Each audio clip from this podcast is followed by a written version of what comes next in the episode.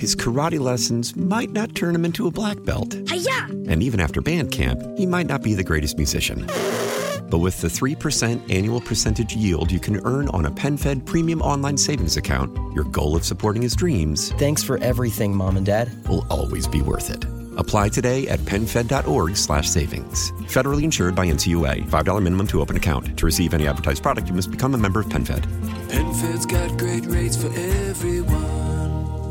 Why? Why? If you have T-Mobile 5G home internet, you might be hearing this Why? a lot. Why? Every time your internet slows down during the busiest hours. Why? Why? Because your network gives priority to cell phone users. Why? Good question. Why not switch to Cox Internet with two times faster download speeds than T-Mobile 5G home internet during peak hours? Okay. Stop the whys and visit cox.com slash 5G home for details. T-Mobile prioritizes certain T-Mobile phone users over home internet users during times of congestion.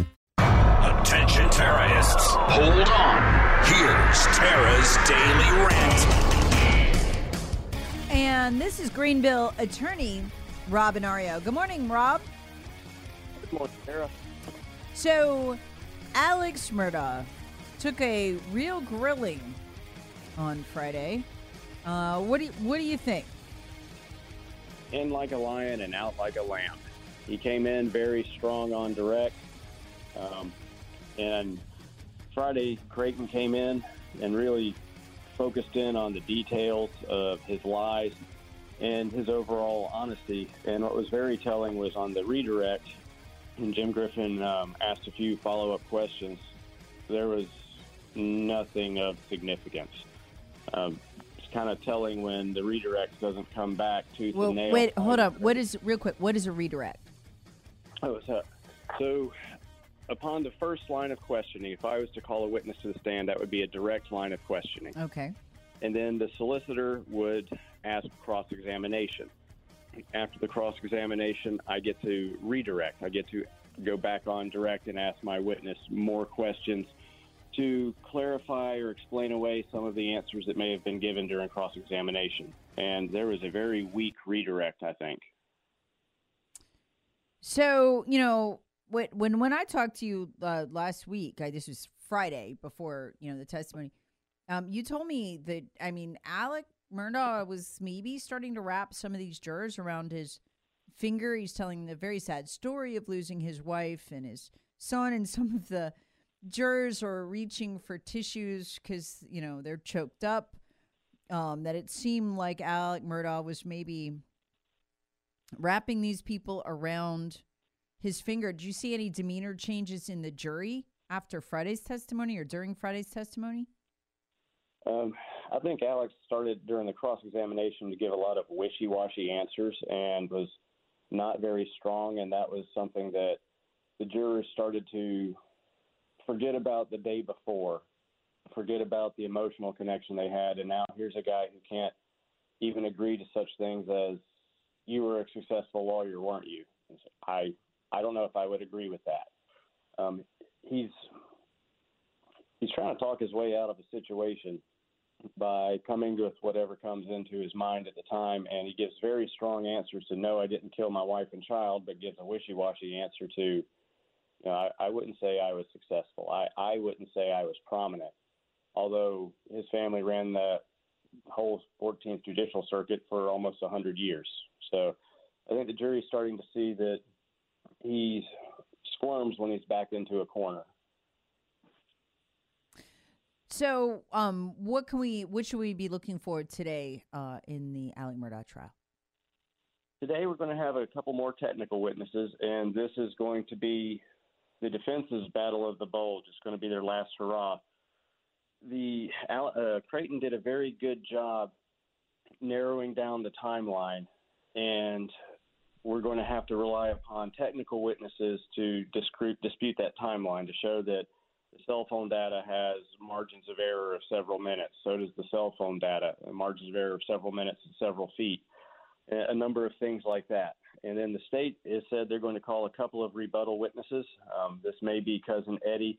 It may not be. It may just be a couple of other folks to clarify that, you know, under no point in time was Alex under pressure from SLED. I think that was, if there was a mic drop moment from Friday, so to speak, Um, Waters had Alex to say he didn't trust. He started lying because he didn't trust SLED because of the gunshot residue, because of his previous instances with SLED, and the pills had made him paranoid. And then Creighton plays the body cam from the first officer on the scene, who was just a responding deputy to a 911 call, not a homicide investigator. And from that very first moment, Alex was lying. Do you think the jury's buying this whole "oh, I was paranoid because I was taking you know pills illegally, um, so I just kind of lied about the timeline with my dead family and when I last saw them"?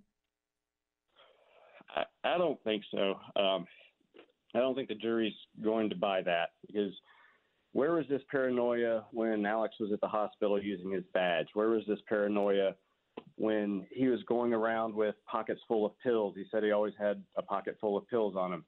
He didn't have paranoia through any of that. It only the paranoia only comes in when now he's talking to SLED. Um, I just I don't see that. I, paranoia doesn't pick and choose. Paranoia is constant, and I don't see constant paranoia here. So tell us how this uh, how this is going to go. Um, how, when do you think they'll they'll wrap up, and what can we expect next? Um, estimates are that they're going to wrap on Wednesday. Um, that would be probably good. That should hopefully give both the state and the defense time to put in their closing arguments before Friday. And then the jury will have the weekend to let all that sink in before they go back and do deliberations um, on Monday. At least they'll have a weekend break to figure it out. I thought it was interesting that uh, Harpootlian had asked if they could do a split closing, meaning that two attorneys argue the closing. Jim would argue half, Dick would argue half.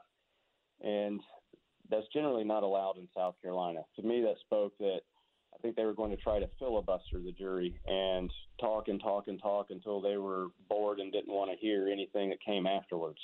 Because they'll be the, the defense should be giving the first closing argument in this situation. So the, I think they wanted to bore the jury to a point where they couldn't listen to Creighton.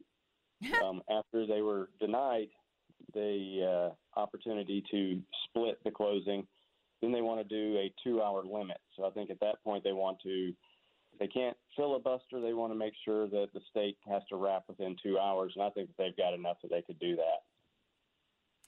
So any, and I don't mean to put you on the spot, Rob Ario, and, and uh, Rob is of course a local Greenville attorney.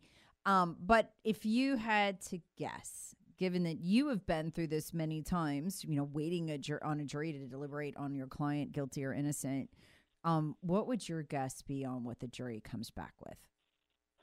I'm leaning towards guilty now. Um, I think I think Alex is being as wishy-washy as he was, not giving concrete answers on cross-examination, is hurting him. Um, and then at one point, Creighton had said, um, you know, kind of wrapping everything up.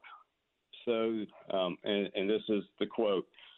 So, Mr. Murdaugh, there were 12 year old, five foot two people that just happened to know Paul and Maggie both were going to be at Moselle on June 7th, that knew they would be at the kennels alone on June 7th, that knew you would not be there, but only between the times of 8:49 and 9:02. They show up without a weapon, assuming they're going to find weapons and ammo. They commit this crime during that short time window, and they travel the exact same route that you do around the same time to Almeda. Is that what you're telling this jury? To which Murdaugh replied, "You've got a lot of factors there, not all of which I agree with, but some of which I do." So there's now roughly a 13 minute window, and that it's almost too perfect. It's too perfect for it to be anything but Alex Murdaugh. But on the other hand, you only need one juror to say, yeah, I don't know, not beyond a reasonable doubt. And I mean, if I was the defense today, I would absolutely hammer look, um, there is only circumstantial evidence here. Um, and I know they're having some crime scene people uh, come back. Is that correct? I, I, read that. I assume it's correct. Um, I, I, would assume that that is correct. Yes. Um, so something to keep in mind is circumstantial evidence is as good as direct evidence, and beyond a reasonable doubt doesn't mean beyond all doubt. I think Creighton in his opening did a very good job of saying. If you're inside and you hear the wind and you see flashes of light and claps of thunder, when you go outside, everything is wet you can reasonably assume that it rained, although you did not directly see water falling out of the sky.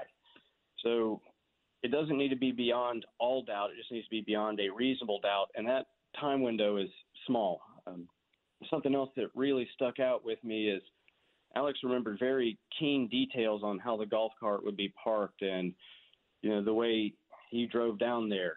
But he doesn't remember his last conversation with his wife and child, or at no point did he tell his surviving son that, by the way, I actually did see your mother and brother moments before they were killed. Um, that's that's big. I don't know how you could not remember your conversation, your last conversation with your loved ones, and the details of the last time you saw them. Given that an hour and a half later he discovered their bodies, everything should have still been fresh, and some memories were very, very concrete, like what he was wearing that day. But he doesn't remember his last words with his wife and son. So I think the jury's got enough there that while there may be a doubt left. I don't know if there's any reasonable doubt left for the defense to expound upon and to argue to their advantage. Amen to that, Rob and Ario. Let's uh, we'll see uh, how it comes out. Going to be interesting to see how long it takes the jury to decide too, if it's quick or it goes on for a long time. Uh, Rob, thanks for joining us this morning on 106.3 WORD. Terrorists want it. Hear the Tara Show weekday mornings on 1063 WORD and the Odyssey app.